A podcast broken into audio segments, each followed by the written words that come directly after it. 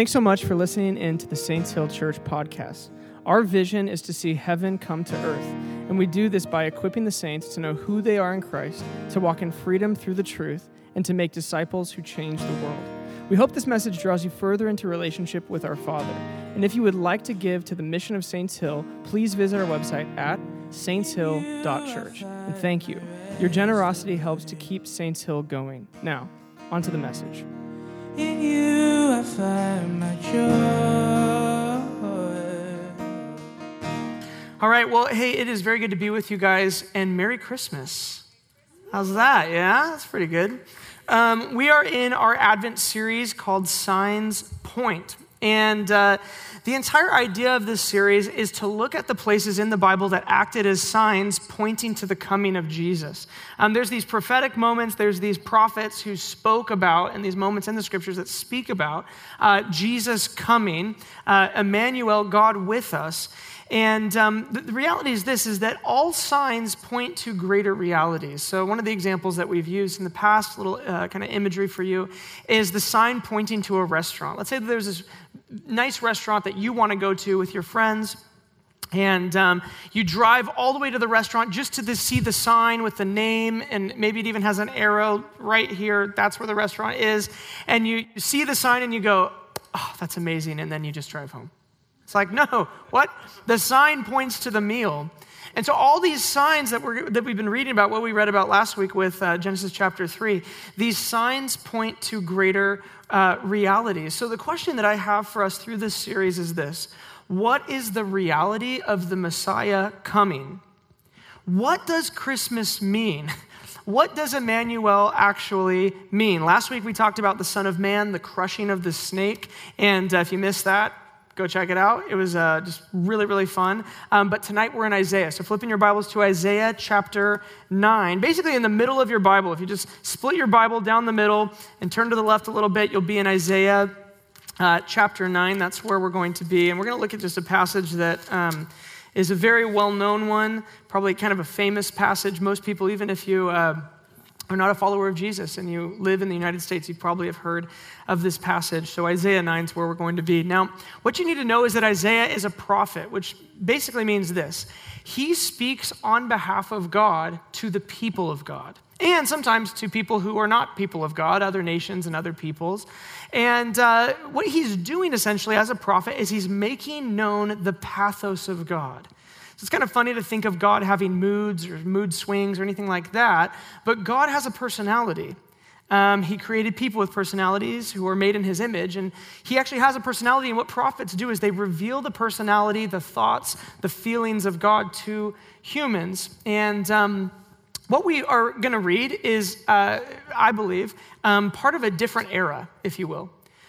Um, it's actually talking about the era that we now live in, but it's pre Christ. Um, it's pre salvation, it's pre grace, even. And uh, so sometimes you read the Old Testament prophets and they sound a little different than New Testament prophecy. You read about, I feel like I need to make a note about this before I jump in. Um, you, you, read like 1 Corinthians 14 3, and it says that prophecy strengthens, encourages, and like, comforts people. And then you go to like Jeremiah and you're like, strengthening, encouraging, com- I don't, where? Um, and it was, you know, obviously like a rebuke from the Lord to come back into alignment is actually something that strengthens, encourages, and can be comforting, especially when you believe the truth. But um, they were speaking a little bit differently. One of the things that I like to, the way that I like to think about these prophets is they're confronting uh, with the severity of righteousness, the severity of sin. Sin has yet to be died for.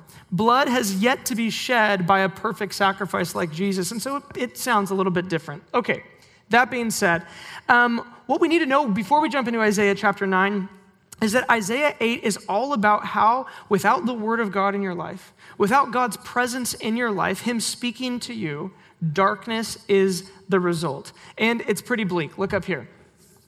Distressed and hungry, they will roam through the land. When they are famished, they will become enraged, and looking upward, will curse their king and their God.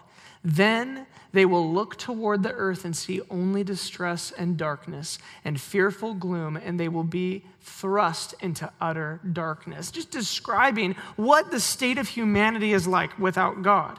Um, no direction, no sense of purpose, no sense of meaning, just fearful gloom. Have you ever been there? You ever lived in fearful gloom? I have. I spent most of my high school years in fearful gloom. Well, here's what happens next. Look down at your Bibles, Isaiah chapter 9. Nevertheless, there will be no more gloom for those who were in distress. In the past, he humbled the land, speaking of God, the land of Zebulun and the land of Naphtali. But in the future, he will honor Galilee of the nations by the way of the sea beyond the Jordan.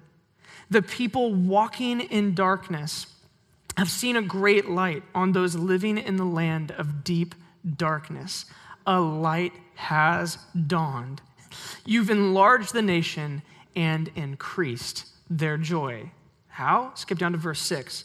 Here's what he says For to us a child is born to us a son is given, and the government will be on his shoulders, and he will be called Wonderful Counselor, Mighty God, Everlasting Father, Prince of Peace. Of the greatness of his government and peace, there will be no end. He will reign on David's throne and over his kingdom, establishing it and upholding it with justice and righteousness from that time on and forever the zeal, everybody say zeal, of the Lord Almighty will accomplish this. The antidote to a wandering life, the antidote to a life that is unclear and seems gloomy and dark, is God Himself setting up His government in your life, the government of God. There is so much in this passage. We won't have time to get to all of it tonight, but I, I want to get kind of specific about this. What exactly is this great light that increases joy? It's the child and his government. Verse 6 says, For to us a child is born. Now, if you were here last week, this will be kind of familiar language to you, this child language. What is that? Well, remember, there's going to be offspring of Eve. There's going to be a child that comes from Eve who eventually crushes the head of this serpent who deceived humanity and convinced humanity to throw away their God given authority. So when we read this, a ch- wait, a child, we've been looking for a child. A child is born. To us, a son is given. Think Son of Man, Daniel chapter 7. If, again, if you were not here last week, go back and listen. We did a kind of in depth dive into Daniel chapter 7 and this language of the Son of Man. What is that? The Son of Man is the one who can, who can sit on the throne next to Yahweh and rule over creation, making humans human again, giving them back that relationship with God like they once had. And it says this, and the government will be on his shoulders. So there's, there's somehow authority and government involved in this. And then, probably my favorite part of the passage, and maybe yours as well, the names of God, the names of this governor, the, name of, the names of this son, of this child, wonderful counselor, mighty God, everlasting Father, Prince of Peace. Of the greatness of this government, there will be no end. Now, here's what I want you to notice for this moment He will reign on whose throne? David's throne. A little bit strange. He's going to reign on David's throne. Okay. And over his kingdom, establishing it and upholding it. Now, a, a, couple of things here. This caught my attention a couple of years ago when I noticed that he's, this government is David's government. This rule is from David's throne. Why his throne? You, you would think that it, when God prophesies about Jesus coming, about the Messiah coming to redeem all of creation, to crush the head of the snake, to release humans from captivity and bondage to sin into freedom, walking with the Spirit, all of that, you would think that God would say something like this You've never seen a throne like this before. There's been other thrones. you, you've, Israel, you've had other kings, but you have never seen a king like this. He's going to establish Yahweh's throne. But it doesn't say that. It says he's going to establish David's throne and rule from David's throne. What, what, why? Why? I want to propose to you this evening that David so impressed God with his life that God didn't want to do his own thing, God wanted to do David's thing. You're like, what? Here's, here's what I mean. David was the closest thing we have seen before Jesus to what it looks like to rule alongside God. Because David ruled through relationship. How many of you guys understand that the Christian life is not about you doing the right things all the time? It's about how close you stay to the Father. So you look at David's life and you're like, David's throne, uh, that's kind of a messed up throne. Yeah, but it was never about it being a clean or squeaky throne. It was about the person who hosted God in their life and ruled alongside God. He wants to do what David was doing. While many had come before David to leave, lead Israel, David was the first who made relationship with God the way that he ruled, the way that he led the nation. So, if Isaiah chapter 9 is a prophecy about the coming Messiah, Emmanuel, then what is this government and kingdom about? Since this government, it says it right here, the government will be on his shoulders, whatever characterizes him, this son, this child, will be the foundation of his governing, how he governs. So we get these four identity statements about the coming Messiah, and these speak to these four different aspects of God and, in turn, the government of God. Wonderful counselor. What does that mean? Jesus is going to be a wonderful, what does it mean for God to be a wonderful counselor? Well, I think it means a couple different things. First, it means that he's a legal representative. Have you ever heard of a lawyer referred to as a counselor? I need to get with my counsel. This is actually what the word is often translated in other different places as legal counsel. So, what is that? What does your legal counsel do for you? It argues your case. It presents your side of the story. What is this kind of kingdom? Well, it's, it's personal.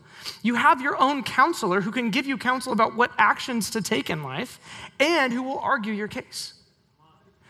But I also think of a counselor going to visit a counselor to get therapy. What is this? It's thought alignment. What do you do with a counselor? You go to a counselor and you go, I got all of this stuff. Here's my backpack of stuff. And you unzip it and you, you, you vomit it all out. And they go, Oh, let's, we'll, t- we'll get there in a second. We'll get there in a second. We'll get there in a second. And, and I think this is what we need to talk about. And you go, Oh, yes. I'm getting free by the moment. I was just I'm talking to somebody who is going through counseling. And that's how they described it. It's like all of the stuff in their heart had been kind of pulled, pulled, pulled, pulled, pulled, pulled. And finally, it was like, there's the pain right there. And here's the belief attached to that. And we actually have to bring our thoughts into alignment with the gospel. That's what a counselor does. He's the wonderful counselor. I just want to say this. okay, I might get myself in trouble for this, but it's okay. I, I do want to say this on this point. Counseling, great. I love it. What I just described it, we can do it for one another. It's part of the gift that God has given in community. But if He promises to be something, let's at least exhaust our options with Him before we turn to human elements and human abilities. It, it, it, applies to so many other things, but I, I just think when God promises things, we should at least take him at his word and just, and just press him on it and go, You said you're going to be my counselor. I need counsel right now. You said I have the mind of Christ. I need your thoughts right now. Help me. We're in a crisis right now as a nation of thinking, incorrect thinking, thinking that's out of line with the kingdom. And it is our privilege it is, it is one of the greatest joys of our lives to wake up every morning and to say, I need to exchange my thoughts for yours because I'm thinking this way and it doesn't line up with what you've said. He's the wonderful counselor. He's the everlasting father. I love this one. Do you know the importance of a secure father for identity creation? Um, it, it, there's a lot of you who grew up without a dad. Or you grew up with a dad who's distant or a dad who really wasn't secure enough to help you create an identity. And it doesn't really matter um, if that dad was blood related or not, or if you find a dad who is blood related who does help you do this or not.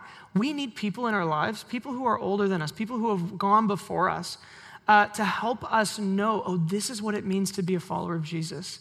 This is what it means to celebrate the giftings that I've been given. This is what it means to be a secure person and to know, you know, what, uh, I just want to, can I, I want to honor you, Jake, because um, well, I was just talking to some people today about you. When you became a father, the security that you got is providing for your family just this new, like, it's this new building.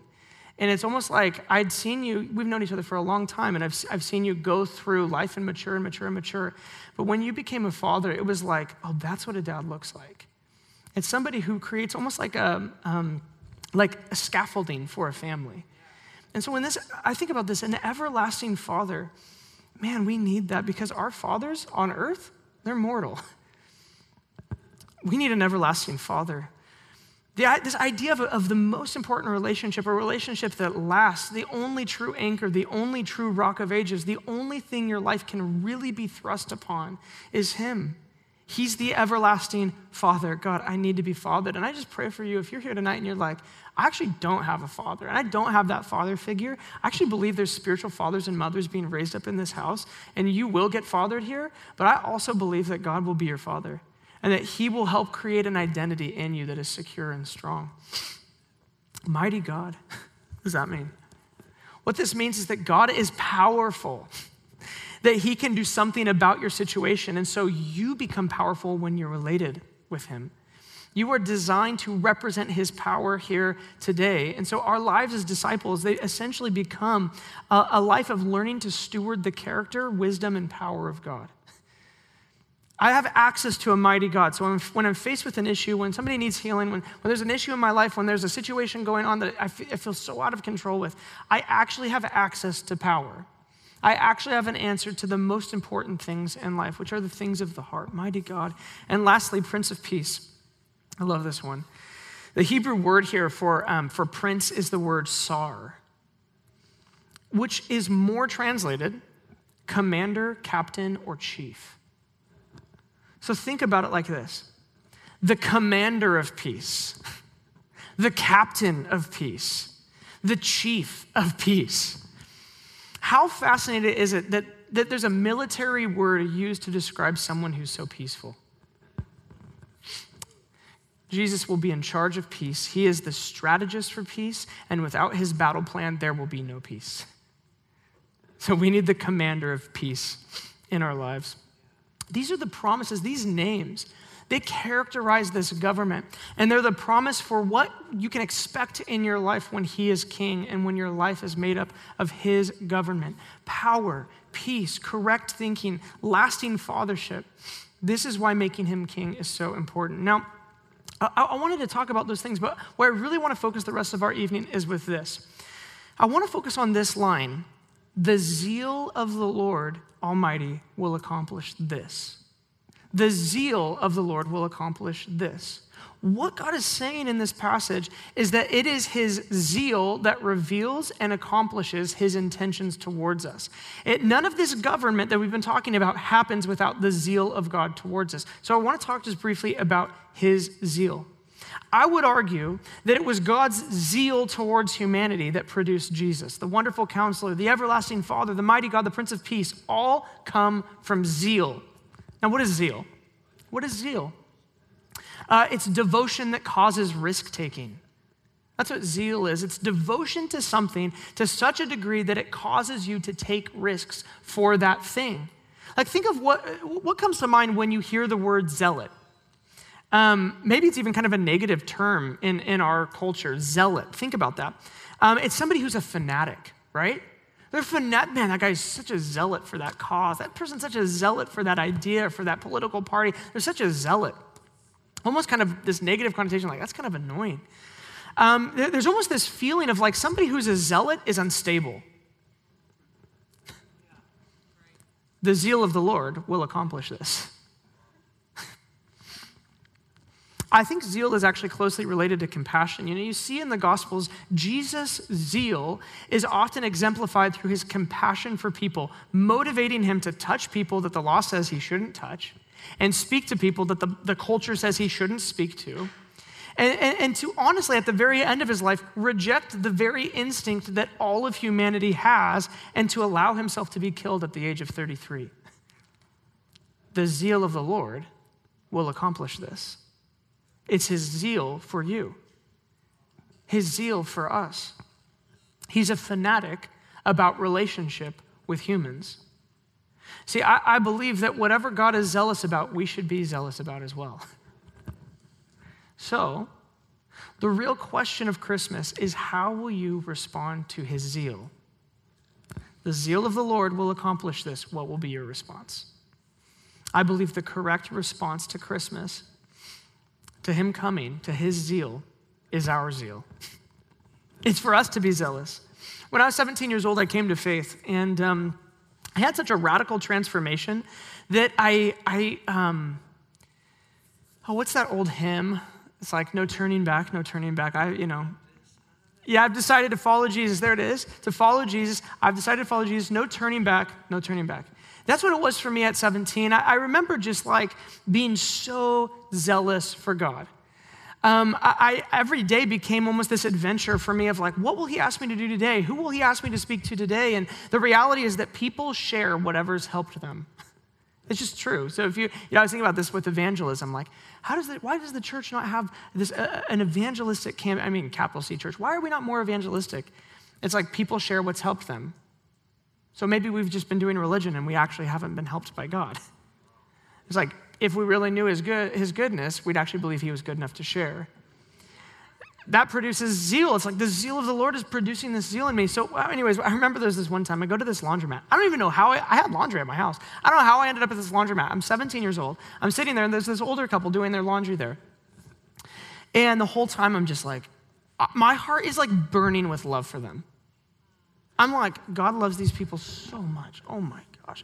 I'm like getting sweaty. I'm thinking about how much God loves these people. And I'm just like, uh, the zeal. I remember I walk over to them, I'm like, hey, I got to talk to you guys. I know this is crazy. I don't care. I don't, this is what a zealot does. I do not care what you think about me. I have to share this with you. And I'm just like, here's the, the Lord loves you so much. And he has all this for you. I can't, there were countless times the zeal of the Lord consumed me. At Saints Hill, you guys are a zealous people. This is a zealous church. I, I hear it and I talk to people, they're like, yeah, I tried Saints Hill, I just can't really go there. The worship's too long. I'm like, okay, well, you're not a zealot. Don't come if you're not a zealot. It's fine. Um, it's like there's no, there's like no spectators here. There's no, you can't be a spectator here. There, you know, I, mean? I, you know, I stand up here and I know who, I see you guys. Like, you know, I, I recognize your faces, and and I know who comes and goes from the church. I think there's probably been like a thousand plus people who have come to this church and left. I got a really good track record of, of, causing people to leave our church. And, and just like Exodus. And you know, a lot of like church, a lot of church planners would be like very disappointed. Like, man, what am I, am I not meeting the community? Like, what if I totally miscalculated? Am I not contextualized? Like all this stuff. And I'm like, well, no, like this church is not just for those who want to dip their toes in the water. It's for those who are like swimming already. And here's why. Here's why. Here's why. Because you're like going to go, oh my gosh, swimming already. Do you not care about the lost? No, I care about the lost. I just care about you finding the lost. Like, my goal is not for people, the lost, to come here. That's fine if they do. I'm sure people will, who are lost will come here and they'll get saved. It, it's happened before, it's very beautiful. But my goal is for you to get so zealous about the zeal of God that you are unstoppable force in your community and in your workplace and in your dorm room. That, that people, when they bump up against you, they're like, they got something on them. I wish I had that. That's the goal. That's the vision. It's very different. I don't know. Maybe there's just not, like, I didn't grow up in churches like this, so maybe this is just kind of new, and people are like, what is this? It's almost seven o'clock. Like, okay, I'm sorry. I don't know. It's like, what do you want me to do? Like, tell the Lord, like, please stop. Hey, could you pause? Because, like, it's almost seven. I don't know. Like, but what I know is that is that I, I every week, like last week, guys. Oh my gosh, did you feel that? Like, I don't know. It's just the Lord just He's coming near and He's just setting people on fire and He's doing stuff. And it's like, I'm not going to stop that. It's the zeal of the Lord. It's the zeal of the Lord for his house, for his people. And just watch out, you're going to get caught on fire. I just see like a loving people responding to the love of God. And this has been our vision from the very beginning to know his mind, to see his character, that it changes us. Like I'm thinking back on this year, Jake and I were talking about this last night. I'm just thinking back on, you know, on 2020. Guys, our church grew in depth. It grew even in number. Our church grew in passion for the Lord. It grew in so many different ways. And we're like, 2020 was like a dumpster fire. Like, I, it's like, I don't know, it's, it's amazing. Like, how many of you, I gave a sermon uh, like a year ago, um, January 5th or something like that. And I, and I, every year I try to, I, I have a sermon that I give and I say, here's what I feel like prophetically the Lord's doing this year. Kind of like a theme for the year. And the Lord had pressed on my heart like strong impression. Sometimes I'm like, I don't know, that sounds like a good idea. I'll talk about this. But this last year was like, this is the year of freedom. And I'm like, okay, cool. Yeah, sounds nice. I love freedom. And then we had a shutdown. We had a lockdown. It's like freedom. How many of you you are more free right now than you were a year ago? Like, honestly, me. I, there's so many things that the Lord just said, yeah, that's a lesser thing. You just got to get rid of it. Yeah, you, that's not the point of your life. Yeah, this actually right here, this is where you need to really put your time and energy. Yeah, actually, that, don't think that way. Th- think this way. Over and over. It was like a boot camp of freedom. Um, and, and I just see a church, like I see our church just, just growing in freedom, growing in this. Um, Andoni said it so well. We had an elder meeting today, and Andoni just said, he's like, it's like we had a culture of non performance before, but it's like there's no performance in our culture. We're not performing for God, not trying to like win his approval. We, we sing the song, You've already approved of me. It's just freedom. Like, how many of you, you've come here, or maybe not, it doesn't have to be here, but just this past year, you've gotten a word, a prophetic word from God that has changed your thinking or changed your life? How many of you? Yeah, me too. In fact, I actually want to share one with you. Um, a couple weeks ago, I was, um, I was uh, discouraged about the shutdown, the, the, latest shutdown. Now, fortunately, it only lasted two weeks, and here we are. We're back together. I'm so happy about that. Um, but I was a little bit discouraged about it, and I was just like, what? I was wondering, honestly, I was like, when is the church going to stand up and just say, enough is enough? And we're going to meet. It's not really my, my place to say. We rent space from a church, and so my job is to honor them. But I was just thinking, like, man, when is there going to be like some people that just say, no, it's actually time for the church to continue to be the church and to not let governors tell the church what they can or can't do. Personal opinion, you don't have to agree with me. Um, but I was really discouraged by it. And, and, I, and I, we had this great gathering. I was just thinking, oh man, when are we at? You know, the last time they said 15 days to slow the spread, and then it was six months. So I'm thinking, like, man, if you do the math and the ratio, then it's going to be like another six months. Um, so, anyways, I was, I, but I was standing right over here after the gathering. I was just thinking, man, that was awesome. I just love gathering. It was so good. I'm standing over here, and uh, this young man, I don't know if he's, he's probably not, I think he's probably, he's a Fox student, so he's probably back home. But he came over to me and he's like, hey, I feel like I, I have a word for you. I was like, oh, cool. And he's like, oh, I noticed you were a little bit frustrated about the shutdown and all that. And he's like, it's totally reasonable to, reasonably to be so. And he said, um, but you know, he's like, you know, when, a, when a, in a sports game, pick your favorite, um, you know, in a game when the home team is just scoring, uh, they just are like, every shot is going in. We use basketball. Every shot is going in. Every shot they take, they can't miss. They're on fire. The home team, the crowd's behind them. What is that called? It's momentum, right? He's like, when that happens, the only thing that the opposing team can do is call a timeout. That's all they can do, just in, in hopes that if they call a timeout, that maybe they can stop the momentum. And he said, he's like, the enemy is calling a timeout right now and trying to stop the momentum of this church. And then he's like, Do you know what happens if the home team comes out of that timeout and they score again? He's like, It's game over. He's like, The roof of this place, if you come back after this shutdown and you score again, you know, the Lord moves, the roof of this place is going to just be blown off. I was like, Whoa, that's a word. I held on to it. Guys, last week we scored again. last week. It was so powerful. The Lord was like, I mean, there's time. I'm like, I'm like looking at who's leading worship, and everybody just has like tears streaming down their faces. The Lord meeting them so sweetly. It was just so powerful. It's like, ah, uh, man, I cannot wait for what's going to happen. It's just 2021 is going to be amazing. Um, for a while at the beginning when we planted this church, sorry, this is like such just like a living room talk. Hopefully you're cool with this. Um, for, for a while, and if you're not, well, you can just join the thousands of people who have left the church. I think I'm going to hear from my wife when I get home about this one. Sorry. Okay. Spirit of wisdom. Jake and I joked when we planted the church, we, we, we kind of joked. We said, you know, I think what we're doing is we're coming and, we're, and we're, we, have these, we have these values, this vision, these things that we want to do. And, and it's almost like we're delivering a meal that Newberg doesn't have an appetite for.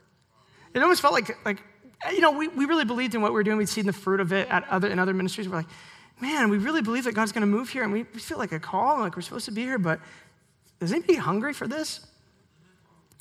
Guys, it feels like um, everybody, we're all hungry for it.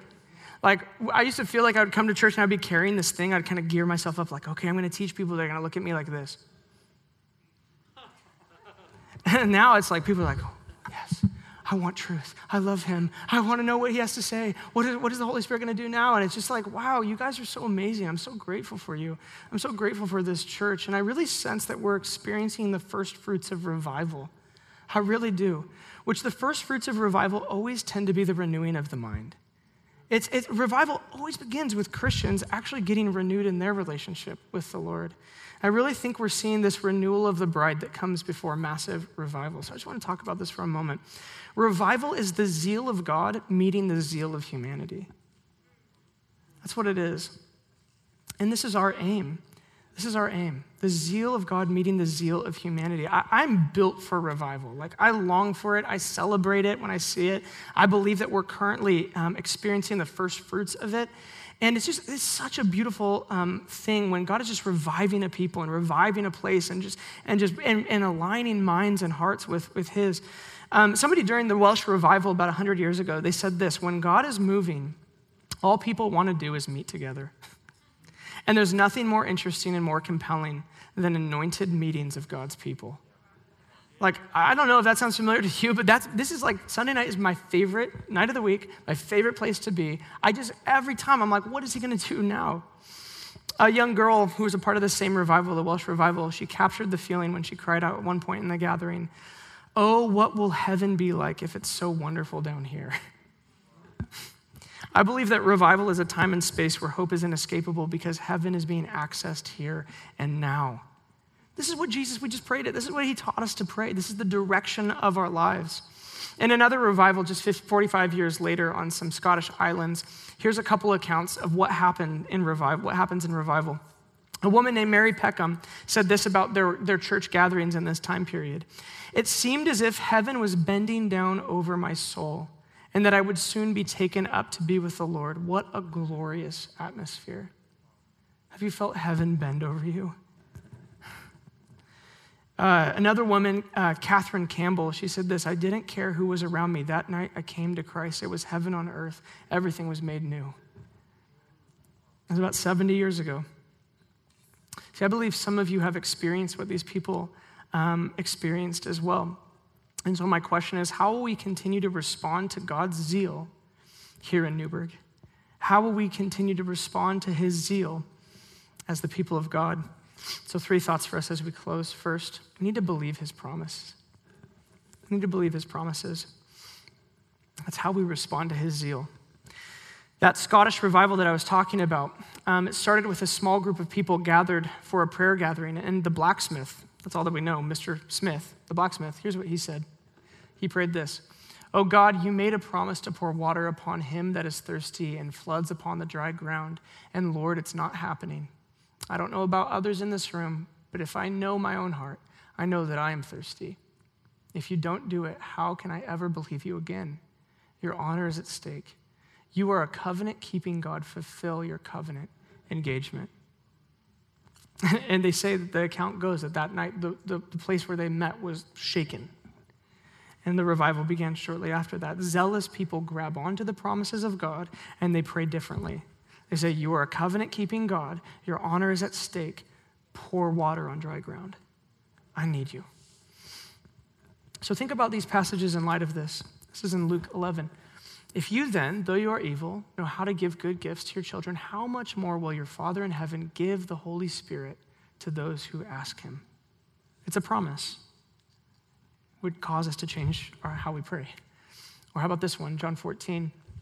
Very truly, I tell you, whoever believes in me will do the works I have been doing, and they will do even greater things than these because I'm going to the Father. what if we believed that, that one? Um, there was a debate in scholarship about whether he's referring to you'll do greater works because there's going to be more of you. And so, in number, you'll do greater, there'll be more works. Or is he saying you'll do greater works like things that I never did, you're going to do? Quality. It doesn't really matter. It just seems like we at least aren't going to do less than him, right? So, this would change how we pray. This would change, if we really believe this, it would change our focus and our aim. See, God doesn't need to be convinced to do what He said He will do, but He is looking for a people who actually believe His promises. And I believe that He's found some here at this church. Secondly, I want to make sure that we always celebrate where we are and what we've tasted. if we want to respond to his zeal, if we want our zeal to meet his, then we actually need to respond with celebration to what he is doing.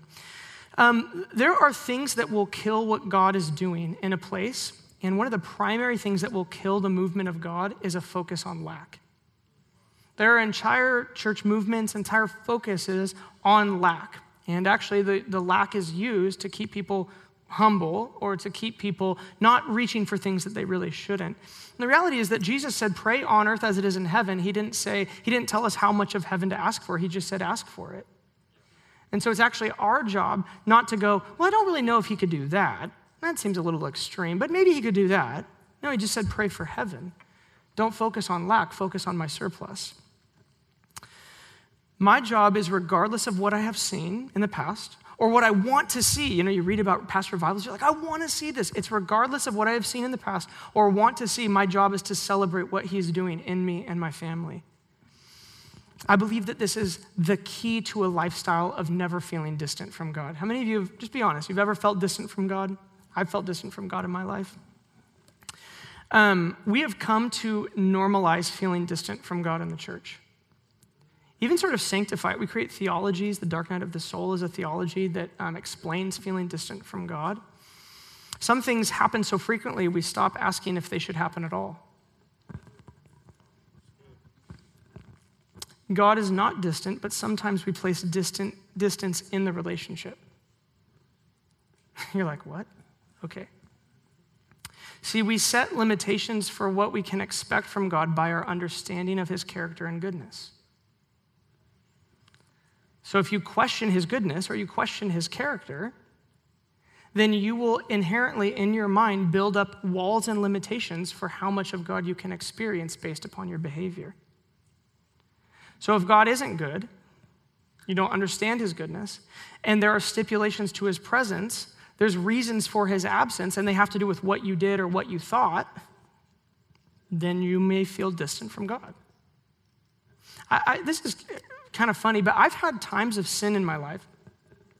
Times of sin where I've known that it's in my life and I keep on doing the things that I don't want to do, right? I'm like, gee whiz, I am a pastor, let alone a Christian. I'm doing this stuff. Selfishness, lust, anger, those are kind of the trifecta for me. And I've had these seasons of sin, and I've still felt close to God in those seasons. And honestly, it puzzled me a little bit. It was like, what? Because I'm, I'm, I'm angry with my wife and I'm yelling at my wife and I'm, and I'm selfish over here and I'm using all my money for this. I'm lusting after this person. I, and it's like, but still, I feel like you love me and I feel like you're close to me. Why? So I asked the Lord, why are you close to somebody like me? And here's what I feel like he said to me He said, Alex, your sin doesn't separate you from me. Jesus took care of that already. You will be forever and are already righteous. It's an identity. But there is one thing that can place a distance between you from me, and it's what you believe about me. If you believe lies about me, you will feel distant from me. See, I believe that we can have his presence at all times. And the only thing that would keep him from us is our belief that he isn't close to us because of what we've done. It's the very reason why Christ came, was to solve that issue. This is what the enemy does in Genesis chapter 3. God is disconnected, doesn't really know what you need, and so just take a hold of it yourself. Our ability to celebrate what he's doing, regardless of our even our behavior, to go, you know, I know God, I, I don't actually deserve any of this, but still, I see you as faithful here. I see you as forgiving here. I, I, I noticed that you gave that person a prophetic word there. Oh, somebody was healed there. And you and you you take these things and you just begin to celebrate the little things. What is that? That's how you steward renewal. That's how you remain in relationship with God, is you don't disagree with his character. It's a very basic kingdom principle. What you thank God for, you see more of. Remember Jesus when he broke the bread and it multiplied? What did he do right before that? He gave thanks. What you thank God for, you see more of. Lastly, hunger.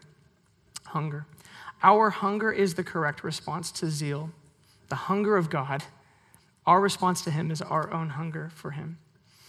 Um, I've tried this thing before when I'm like um, feeling a little chubby, uh, where I do intermittent fasting. Anybody ever done that before? Okay. Some people basically you just only eat for eight hours of the day and it totally stinks. And um, so I, I, I've been doing this intermittent fasting thing and I'm hungry. I'm hungry from pretty much 6 a.m. until 1 p.m. It's a very hungry time of my days. And I work from home.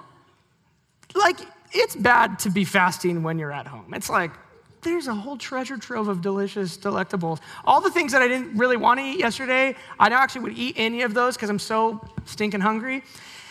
And I would just, I'm intermittent fasting, and all of a sudden I'd be, you know, working away, and it'd almost be like I just wake up in my kitchen. And I'm like, what? what am I doing here? I would just all of a sudden come to, and I'm like looking in the fridge. It's like, Alex, it's only 10 a.m. You can't, you gotta wait till 1. I'm like, what?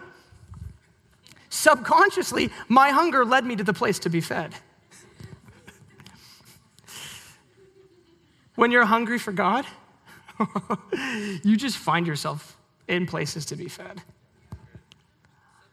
Hunger for God happens when you realize that you've exhausted all other options and you're willing to do anything to see Him, to encounter Him, to have Him change your life. I want you bad enough, even if it costs me. And I believe that God responds to that. There's a historian who wrote about that Scottish revival. He, said this He says, It seems to me the simple truth we have here that God wills to give himself. He wills to give himself again and again and again. So long as we can find spaces into which he can pour himself, real hunger creates capacity for God. It's like if you haven't felt God near you for a while, are you hungry? is it like sometimes what we do is we actually eat stuff that we think is the day, our daily bread, but it's really bread disguised. It's really stones disguised as bread. the temptation of Jesus was to eat stones that looked like bread rather than receive from the Father. Man does not live on bread alone, but every word that comes from the Father. so sometimes we're actually filling our stomachs with rocks. And God's like, I know you feel full, but you're actually really hungry for my bread, my voice, my presence. Hunger, celebration, believing his promises. This is the correct response to his zeal towards us this Christmas. Let's stand together.